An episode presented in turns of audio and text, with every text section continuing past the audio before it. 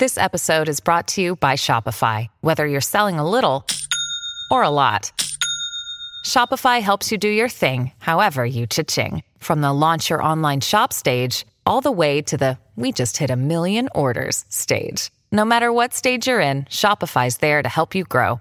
Sign up for a $1 per month trial period at shopify.com slash special offer, all lowercase. That's shopify.com slash special offer. Hello, everybody. This is Marshall Poe. I'm the editor of the New Books Network. NBN listeners like to read books and buy them. So we thought we'd tell you that right now, our friends at Princeton University Press are having a remarkable site wide sale. You can get 50% off books, including ebooks and audiobooks, with the code 50, F I F T Y, at checkout until May 31. You can save some real money on Princeton University Press books. I encourage you to go there and check it out. Welcome to the New Books Network. Hello and welcome back to the New Books in Indian Religions um, podcast here on the New Books Network.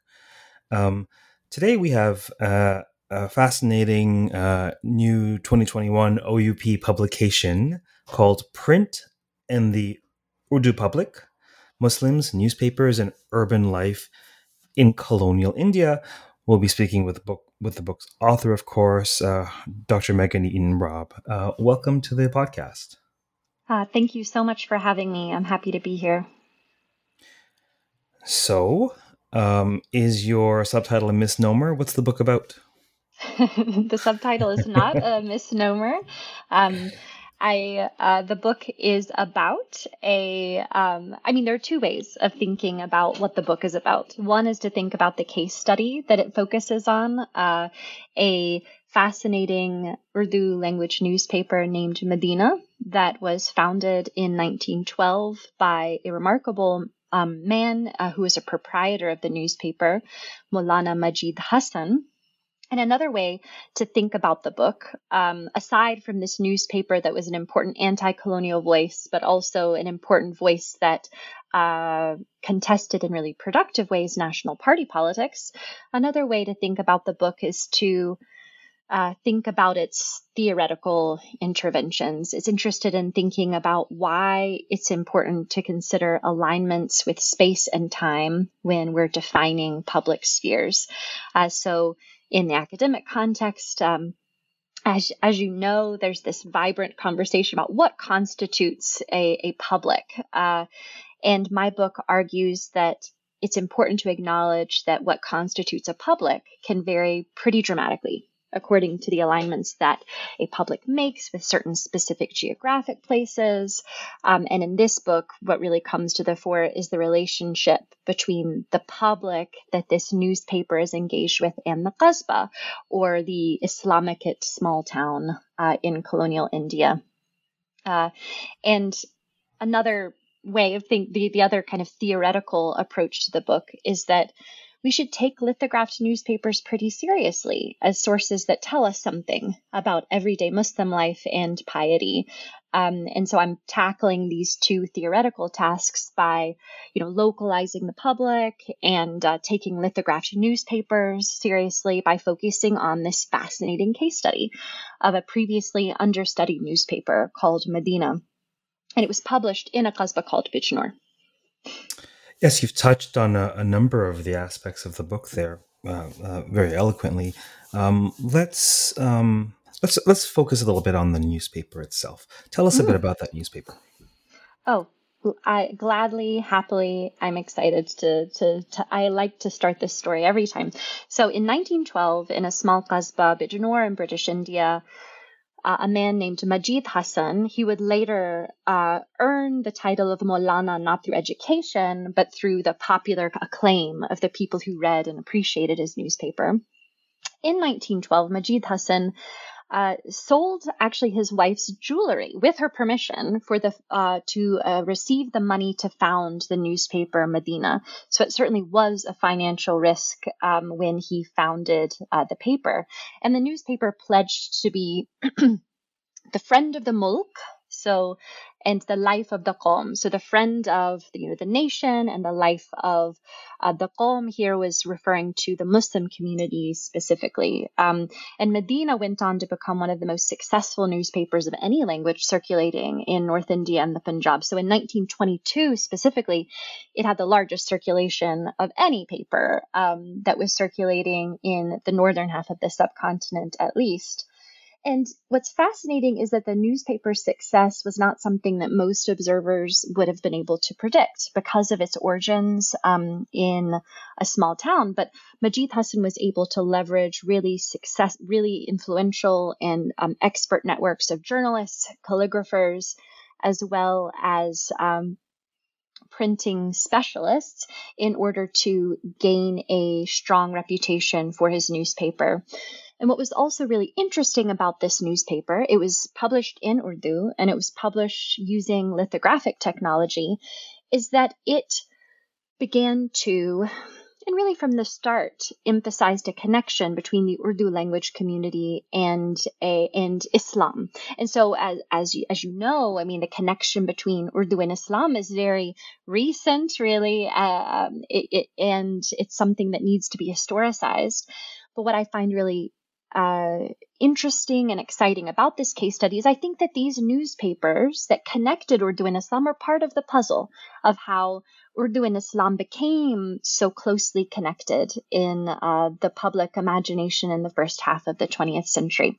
So M- Medina certainly has many tales of anti colonial resistance, fighting against censorship, trying to evade censorship. And, and we can talk about more of those specific anecdotes, you know, it, during this conversation if you like. Um, and it ultimately, although initially it was both committed to the Muslim League and the Congress when those weren't mutually exclusive, ultimately it became much more supportive of the Congress Party um, and was very critical of the Muslim League and its calls for Pakistan. So, in that sense, it's also an important aspect of Indian history of a very influential um, Urdu publication that connected Islam um, with Congress politics and with um, the founding of an independent India. In addition to the newspaper itself, what else do you look at? What other um, sources are you examining in your book? Hmm. That's a yes, great question. So the newspaper, of course, is the core of my archival information. I was able to find a full archival, a full collection of the newspaper at the University. I'm um, sorry, uh, Royal Holloway, University of London. Um, but aside from that, I look at archival documents um, from the colonial sources. Uh, so one of the side effects of the stringent censorship and surveillance is that there exi- uh, that existed under British colonial rule is that there are um, a number of granular sources that offer information about circulation numbers, about the names and financial status of the proprietors and editors of some of these newspapers. And so uh, they were these documents were often referred to as the statements of the vernacular, quote unquote, vernacular newspapers, um, and I, I benefited from making reference to those. But I also found um, I also searched in uh, diary entries and uh, correspondence where I could find it, as well as uh, tazkiras or uh, tazkiras of local Bijnoris. So there are some tazkiras recording influential um, locals and what their contributions to the local community were. I um, uh, certainly benefited from reference to those as well. And um, and I also did an aspect of I, I, I, I benefited from several informational interviews with the descendants of Maulana Majid Hassan, who still live in the Haveli where Medina newspaper was printed, and still remember when um, Medina was uh, under production because it, it continued being produced until a few years after Maulana Majid Hassan's death in the early uh, 1970s. And um, I also trained as a novice lithographer to get a sense of how the newspaper was actually being produced at um, on a day to day level. And so there was also an aspect of hands on. Um, hands-on ethnographic work if you will or maybe auto ethnographic work to get a sense of empathy and uh, hands-on experience to think about what are the questions I should be asking about how an Urdu newspaper really came into being in the early 20th century. What would you say is the core um, takeaway, the core conclusion in terms of the data? We'll also talk about the theory. What would you, hmm. what would you say is the core conclusion about what you're studying? Well, I think that for um, an academic monograph, there are the the conclusion is fairly theoretical, right? That um, that the public, that Urdu newspapers were uh, were contributing to the creation of, should be considered with reference to its grounding in the Qasba as a uh, as an authentic um, space uh, for its readers, and also uh, it should be understood with reference to a Muslim past. So the fact that the past was regularly and intricately interwoven into contemporary news stories and the um, the accounts of historical figures from that were directly linked to Islam stood alongside contemporary news accounts uh, reaffirming this sense of an intertwining of the, the past and present in a way that really, as many scholars have touched on in, in previous works as well, linear time doesn't really help us understand the productive relationship between past and present that helped imagine other futures. So I think that this concept of um, you know space and time as an important aspect of the public sphere that's been underappreciated in the past is that core uh, takeaway that I wanted to explore.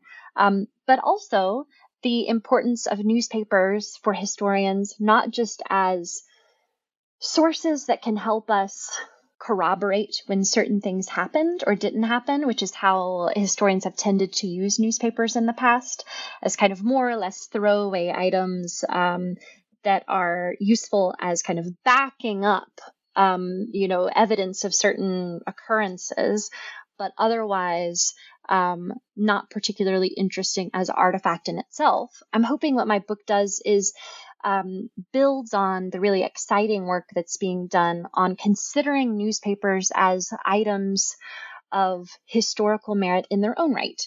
And this is one reason why I spent so much time trying to learn how the newspapers were produced. They deserve to be uh, considered as historical sources with a you know with a material culture as well you know tied to communities. For instance Maulana Majid Hassan's uh, press was a was a community. The editors and the editors of the newspaper lived in the home when the newspaper was being published, and uh, there were in the the kind of complex itself there are separate apartments for the families of the editors to live in you know some relative privacy um, and this indicates it's not only a reflection of the fact that the newspapers were built upon very strong like kinship and relational networks but also it hints at the fact that the newspaper is only one part of this really vibrant conversation right that's happening in the community of newspapers publishers newspaper publishers and editors. Uh, so just just to kind of in in brief you know the first the first big thing is okay, we need to think about space and time as important aspects of understanding how publics were functioning. And this is, um, and then the second thing is to think about newspapers as something we take seriously, um, not just as things that help us pin down dates for events. Fascinating. Now, regarding the first overarching core takeaway, um, I think it's worthwhile to, to probe a little more deeply about what you have to say about this idea of the public as uh, timescape. Yeah. Yeah. Oh, sure. Yes, absolutely.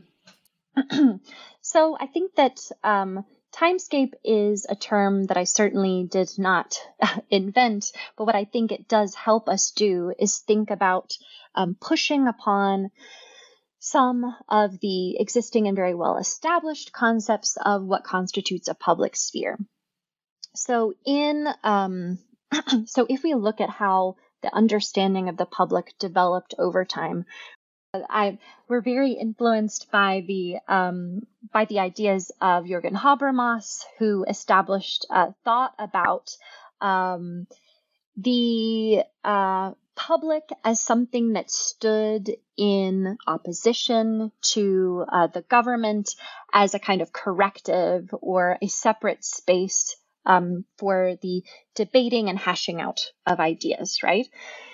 And understandings of the public sphere have also been very strongly influenced by Benedict Anderson's concept of imagined community, which uh, basically established the conditions for the rise of nationalism. So both of those lineages have been pretty important when thinking about how we understand uh, we understand publics. And Habermas is depending on a notion of individual subjectivity when he's talking about the, the members of the public that are involved in that conversation.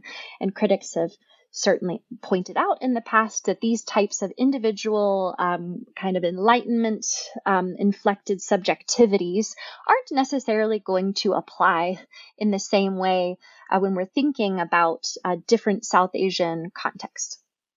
And Benedict Anderson um, even though he's talking about the founding of the nation um, rather than explicitly about publics, because he depends so heavily on print capitalism as one of the conditions for the rise of a um, of of of the the nation itself, um, he thinks about this notion of imagined community as becoming modular. So it develops in like this in the South American colonial context and gets uh, basically taken out, implanted into the European context, and at some point it gets exported to the South Asian subcontinent. And the implication is that print capitalism is interacting with societies in more or less the same way everywhere that print capital uh, extends or penetrates. And for me, this never really rung true when I was looking at how print capitalism developed in the South Asian subcontinent. So, among those writing uh, and publishing in Urdu or in Persian, the printing press as developed in Europe was very unattractive uh, because it wasn't able to preserve the beauty or even sometimes the legibility of the written word.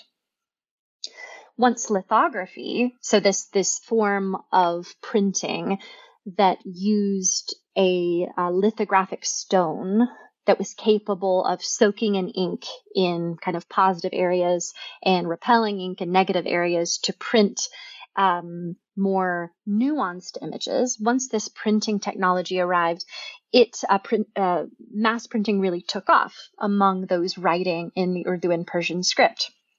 That only happened after 1800. And so instead, although previous research into newspapers has assumed that newspapers that emerged in South Asia were building off of Western models only, my research really uncovered a, a different lineage of influences. Um, Instead, I think that newspapers were building off of akhbarat, so Persian newsletters and correspondence that was uh, that was circulated among both kinship networks as well as professional networks um, between qasbas and larger urban spaces, and also um, building on top of very vibrant and rich correspondence networks. And I think that by un by unearthing the influence of these types of um, literary or genre influences instead of Western newspapers, what it points to is really distinctive history of print capitalism in South Asia that um, developed quite independently from the modular forms that Anderson laid out. Okay, so all of this is to say that the timescape when um, what I think it does very well is it thinks about the aspects of the public that are not given as much attention in an Andersonian framework or a Habermasian framework. It thinks about how time can have a different relationship to how public thinks about itself in the South Asian context. And it also says that we should pay really close attention to how public conversations relate themselves to certain spaces as sources of authenticity. Um, and so Medina very, very specifically grounded its authenticity in the Qasba. At some point um, in response to the publication of a very controversial literary work Angarey, it actually posted a, um, a couplet that translates as, you know, no calamity can reach the seclusion of solitude. And uh, what its reference what the reference there was that in the Qasba, kind of isolated from the westernized city, the publishers and writers in Medina were in some ways protected from the danger, in many ways, protected from the dangers of westernization. And that created an authentic voice that really spoke to many of its readers. What subfields does your book impact, or otherwise put? Uh, who might be interested in this book? I think that it's one of those books that sits at the intersection of multiple fields, which is both a good thing and, and also a challenge. that's why I asked the question. yeah, exactly. So I was trained as a historian, um, and also uh, in with also inflected with area studies and i am currently in a religious studies department so i think that this book has something certainly something to say to historians certainly something useful to add to area studies uh, conversations south asian studies. I think it uh, and hope that will be useful for religious studies scholars, Islamic studies scholars, for those interested in social and cultural historical aspects of uh, Islamic studies. And um, uh, those are the those are the major disciplinary in, uh, interlocutors uh, that I envision. Although I have had really productive conversations with literary studies scholars as well. You know, those thinking about Urdu um, from the literary perspective, and this is partly because the newspaper itself, in some ways, is uh, so it, sometimes it can be complicated to see it as a form of literature because it was a very um, lowbrow form of writing at times. Um, but I think that it certainly merits being treated as a uh, collection of literary genres as well. Listen, as someone who studies the Puranas, I'm well aware of genres of text that are considered lowbrow compared to other texts. I'm also well aware of their value for tuning us to uh, to to lived experiences. Um, yeah. say a word about the structure of the book. Walk us through the book. Great. Uh, well, so I my introduction really lays out the the, theor- the theoretical interventions that I've talked a lot about so far today. The first chapter, um, it's called "Putting the Public House of Medina on the Muslim Map." And it really gives a, a close, fine grained account of how the newspaper itself developed, its lineage of initial editors that helped establish its reputation, also influential calligraphers who were writing for or helping produce the newspaper that helped give Medina the reputation for beautiful um, production value. Uh, and it kind of lays the groundwork for how this band of individuals with a very relatively rapid rotation in its cast of characters ended up gaining, um, garnering a great deal of influence, and in the case of Majid Hassan, a great deal of personal political influence in the Congress Party uh, towards uh, as things drew closer and closer to independence.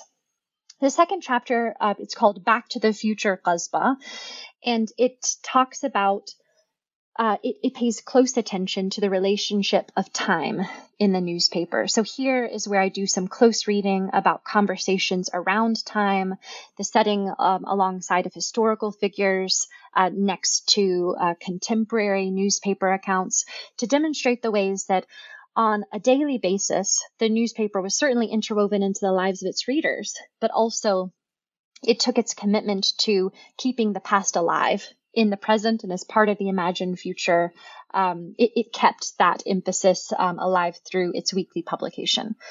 The third chapter is on Urdu lithography. So it is the first account of how an Urdu uh, lithographic newspaper would come into being um, on a at a at a pretty granular level. So the layout of the editorial office, um, how the Haveli itself was set up, the printing um, processes that were being used, and how it was shipped. And I see this as a very practical contribution, but also very important in thinking about how, you know, a technology that by itself, of course, isn't religious, you know, in any essential way, how it came to be connected with Islam in this case because of the lithog- lithographic technology's ability to reproduce this beautiful script um, that was being, and I talk a little bit about there's how an elision between Urdu, Persian, and Arabic kind of begins to emerge through the ways that um, visuals are employed in the newspaper. Sorry, then the fourth uh, chapter is called Viewing the Map of Europe Through the Lens of Islam. And this gets more into a kind of discursive analysis of how the newspaper um, thought about itself um, and was hashing out aspects of social, cultural, political, and religious identity through looking at and critiquing um, your aspects of European civilization. And then I conclude the book by looking at a series of really fascinating case studies called it's called provincializing policies through the Urdu public. And what it does is it says, okay, in as the newspaper, once the newspaper had developed its reputation, once it had built all of this social capital, how ultimately was it used? And so one of the key case studies that I explore is the 1937 by election in Bijnor and Medina's very influential role in uh, in that drama. Fascinating. Um, was there anything else about the book that you wanted to mention? Hmm. Well, I think that we've uh, I mean, I can, I think that the fascinating thing about the paper is in individual kind of anecdotes and stories that emerge about the newspaper over time. But overall, I think we have a good general grasp of it. I don't want to anticipate any other questions that you might have. No, no, it's really, it's a scenic route, right? You can feel free to share any of the anecdotes you'd like. Um, okay. One thing that I often ask, um, is um, sometimes out of just my own sheer curiosity. I usually find out from your preface, but the, the audience may not know yet. How did you get into this? Why why are you interested in this? How did you end up researching oh. this stuff? Yes, uh, thank you for that question. Well, um, you know, it's not always easy to explain. I think that, um, I mean, I had a number of very close friends um, with South Asian heritage from a very young age. Um, and so I certainly think that um, I was exposed to aspects of South Asian culture um, from from uh, from when I was very young. My grandmother's second husband was uh, Pakistani, and she had done a great deal of traveling in South Asia. Uh, she had lived in Bahrain for a number of years, teaching at an international school there. And when I turned uh, 18, my grandmother took me to India for a trip, just the two of us. And it ended up being a really influential, really exciting, and really impactful trip that came at a really influential time in my life. And so I was lucky enough to go to a university, um, Indiana University, that taught a range of languages, including Hindi. And so I actually got into my academic study of South Asia through a fascination with language, specifically Hindi. And so I went to Jaipur uh, to study Hindi with the um, AIIS, American Institute of India Studies. And once I became a master's degree student at Oxford in South Asian Studies, I was encouraged to engage with Persian and Urdu as languages as well. And so that led me to Lucknow uh, to study Urdu. And um, I just benefited from extremely generous mentors and friends who are willing to invest in me as someone who was not born and raised in South Asia, um, but were, were willing to uh, guide me and give me the type of support that I needed to gain fluency in um, in my research languages. Uh, and I think that the interest has just continued and consolidated and grown until it's a very important and a really essential part of my life. This is how this is how I explain it. It's not really a, a, a linear story. I would say there's no one specific reason, but this project, I think, um, I became fascinated by when I ran across the archive of the newspaper itself, and really not many people had looked at it.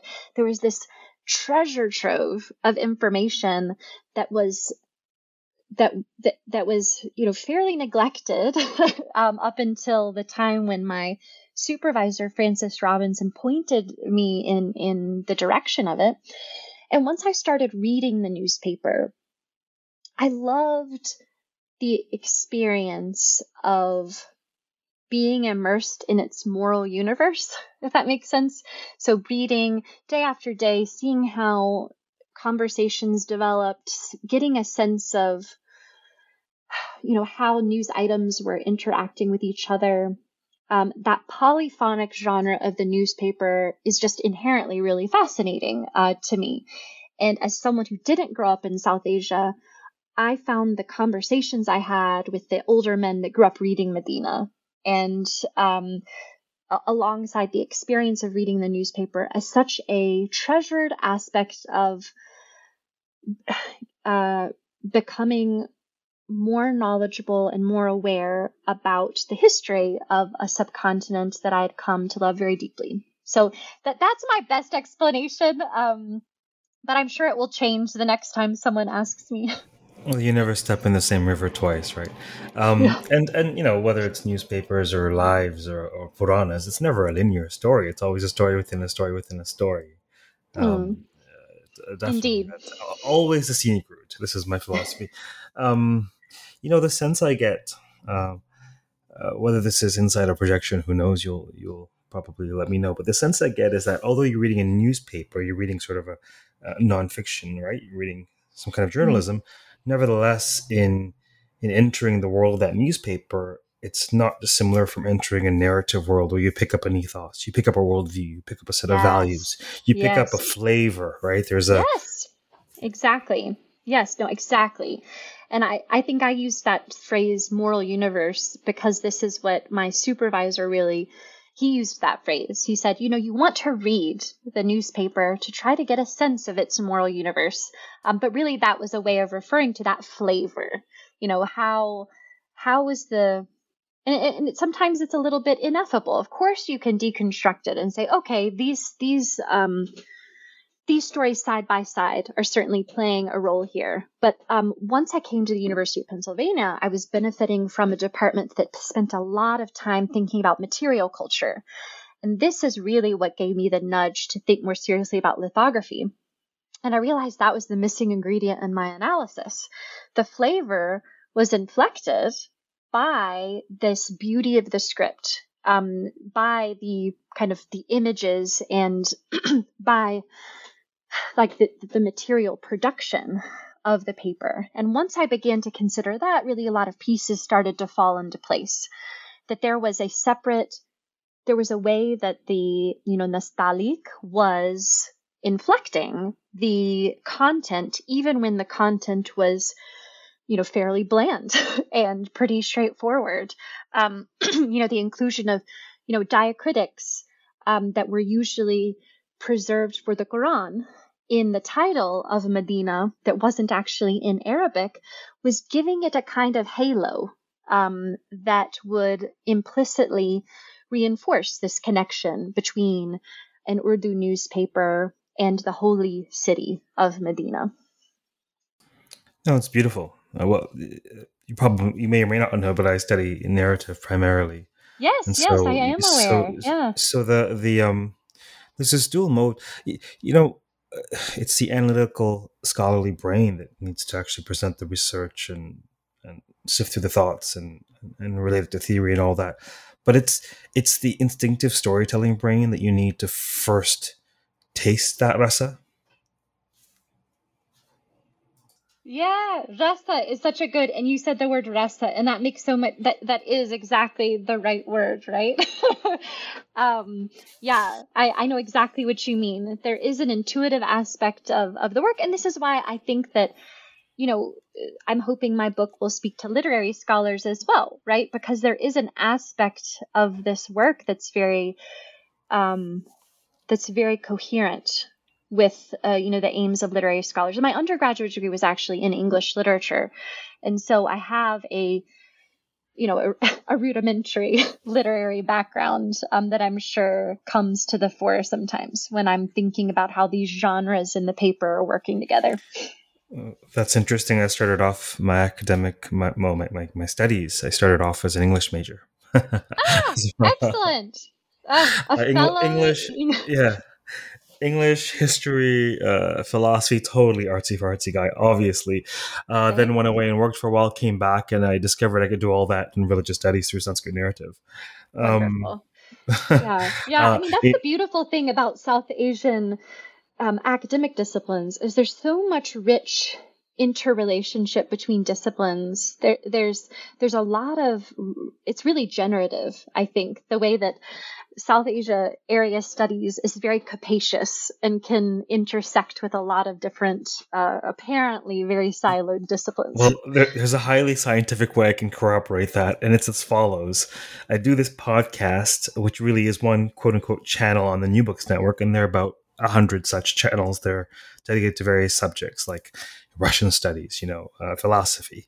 So I can tell by the number of times one of my podcasts are cross posted to not one, two, but three different channels it's like I'll do a podcast and uh, for you know what I do, obviously Indian religions, and it'll be cross posted to to to to, uh, to, to folklore studies, you know, to history. In this case, probably to Islamic studies, etc., etc., etc. So that's a highly scientific way of engaging. yes, and it can have you know it has it's. I think it's wonderful in terms of how to work in a field that is so capacious is so exciting but then it can also mean that it's sometimes complicated to uh, to kind of get the work out there, right? because it's so easy for an interdisciplinary work to kind of fall between the cracks of specific disciplines. Uh, so I'm really grateful for the opportunity to talk about the book in in more public ways, right? To really encourage and, and hope that people, at least a few people, might find the work interesting and useful. Well, without question. I mean, the, the, the, the, the mission of New Books Network probably aligns very much with my own personal philosophy. It's just um, public outreach, public education, like sharing mm-hmm. what we've come up with, letting people know these books exist, right? Yes. Folks can folks can even have um, you know uh, even uh, I've heard back from profs who send students to these podcasts for certain wow. research projects um, they may listen to them because they may be remotely related to their field or not and so hmm. i really um, I, I, I myself am uh, a little um, stymied and mystified at the, the, the ways in which the podcast is currently harnessed and it started off as this kind of thing i did into a black box and it still is and it's just you know i had a guest on uh, ah, timeless time of podcast land. I have no idea when. Two months ago, two years ago, who knows? Probably closer to two months ago. But uh, Leah Como, um, she was doing um, material culture in, in South Asia.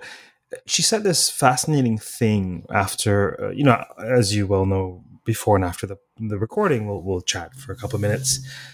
And she made a comment about the podcast being this um, um, um living sort of I can't remember the word she used, but the sense that I got was that it's an archive it's a conversational archive and mm. what was strange for me is that in reading your book and seeing how you're looking back on the culture of the newspaper it mm. actually illumined for me what she was referring to about the culture that's being built around this podcast but i'm too in it to see it i, I loved that comment because uh, i think that in uh, you know this podcast we think that we're just talking about the books right? We think that we're just here to talk about the you know the content that's underlying the podcast. But what's happening is we're contributing to and building up a culture of you know the academic podcast as well. And not just an academic podcast a public podcast. Where we're trying to expand out of these smaller boxes of academic monographs to really have much wider and even more meaningful conversations with a much wider audience. And I think that's very similar to what the newspapers um, that I was studying were trying to do, is thinking about how to have really productive conversations across boundaries. Um, but also, what it reminds me of is I don't, I don't, I don't know if um, you caught this earlier, but I'm pretty sure, you know, as we keep talking, we're going to realize that we know about, you know, two or three dozen of the same people, and it will reveal the kind of smallness of the academic um, world, even though we're all very far flung uh, geographically. Um, and so, yes, the, you know, the space of um, you know, where we are, are sitting right now. So right now I'm in Calgary. That's an important space, but also there is this imagined space of the network and conversation we're involved in. I loved that. I loved that reflection. Wait, I'm a little slow on the uptake. You're at the University of Pennsylvania, are you not? I am. Yes, yes, yes. But but you're um, in, but you're in Calgary. I am Calgary. So I this semester I am a Fulbright chair in South Asian Islam at the University of Calgary, and so I have been um, lucky enough to be able to enjoy um, right now the Canadian summer. The Canadian winter was a little bit more difficult, let me tell you, uh, but I've been here since early March. Listen, I've been in Toronto my whole life um, and and so I'm used to Torontonian winters, and Calgary's winter was quite difficult for me. Um, even oh, being, no. you know, in Canada, I actually did my my PhD at the University of Calgary. I noticed that. Yes, yes. I I looked. Yeah, I was looking at your personal website, and I was like, hey. And to be honest, I thought that this was maybe one reason why you know we became connected. I was like, oh, maybe maybe somehow like you know this information was circulating somewhere but no i've been at the university of calgary yeah all semester i've really been enjoying the classics and religious studies department here that's hilarious i think right after yeah right after i came back to Toronto, they merged the Department of Religious Studies merged with the Department of Classics. And now mm-hmm. it's Claire Classics and Religious That's right, Studies. Claire. Yes. And and Claire has been so generous. I mean, it's been a difficult time, right, for everyone. So I do still spend a lot of time um, working, you know, at, at home. Uh, but people have been just so kind. Um, and we've had lots of virtual meetings. and I'm hopeful that as the vaccine rates go up, we might be able to meet even more in person. Megan, when did you start there? I ask because I actually had the chance to teach an undergrad class at the University of Calgary while stationed physically in Toronto, and this was fall 2020. Oh, great. Well, so I've only been here since March. So it's just a five month research chair kind of visiting uh, fellowship situation. And so I'll only be here for another month. Um, and, and unfortunately, um, you know, it's always too short, but I'm working on my next project while I'm here on uh, calligraphy and the emotions in um, not just newspapers, but also more broadly. So I'm looking at uh, by working on Medina, I became so I became really fascinated with not just lithography, but the way that it was able to reproduce calligraphic forms. And so here in Calgary, I've managed to find some instruction in Nastaliq calligraphy, and I'm doing work looking at intellectual histories of calligraphy. Um, you know, formal histories of calligraphy, you know, tazkiras of calligraphers, as well as looking at how calligraphers are cited and um, valorized in periodicals uh, and magazines, uh, so newspapers and magazines, so so periodicals in general. And so that's what my next project will be about: calligraphy and the emotions, and how those emotions may have changed from the late 19th century to the later half of the 20th century. So rasa in writing is what you're doing. Great. Yeah. exactly. Exactly. What is the role of emotions when we're looking at writing, right? And what I'm finding so fascinating is, you know, it, first of all, you know, emotions have very different roles depending on how you're approaching writing, right? If you're a calligrapher, you know, you're perhaps working on calming or even neutralizing some of your emotions in the earlier part of your training but um, and and maybe emotions then are primarily useful as motivation so your love for calligraphy is what's driving you forward through those difficult first stages but for the true proficients for the connoisseurs emotions take on a different meaning is my hypothesis. They become something that can be actually very intricately integrated into someone's artistic expression in a very different way. But um, there's this profound shift that I'm seeing happening. I think in um, how calligraphers are approaching emotions through their training but then that also differs from the way that historians who aren't calligraphers but are trying to establish this connection or lineage between calligraphy and Islam, they're invoking emotions in a very different way. Um, so I'm having a lot of fun with this early stage of the project so far. That sounds fascinating. You know, once you finish that work, I know a podcast you can appear on. I'd love it. Yes. um, great. Well, is there anything else you wanted to mention about the research before we close today? No, no. I'm just very grateful to you for um, inviting me to have this really wonderful conversation. Glad to be of service and also to gain clarity on what I'm doing here. In fact, which apparently is creating podcast culture. Yeah. Yes. Yes, indeed. You should start taking notes. You know, you need to start keeping a journal so that future generations of historians have something to work with. I'll I'll share some printouts on my Google Calendar at some point. I'm sure that'll suffice. Um, well, thank you very much uh, for appearing on the podcast. Yeah, thank you. So, for those of you listening, we've been speaking with Dr. Megan Eaton Robb, who is um, assistant professor at the University of Pennsylvania, currently at my alma mater, University of Calgary, doing some exciting research. We've been talking about her fascinating new book, Print and the Urdu Public Muslims, Newspapers, and Urban Life in Colonial India. Until next time, um, stay safe. Uh, keep listening, keep reading, and keep contemplating the rasa of uh, books, newspapers, and podcasts.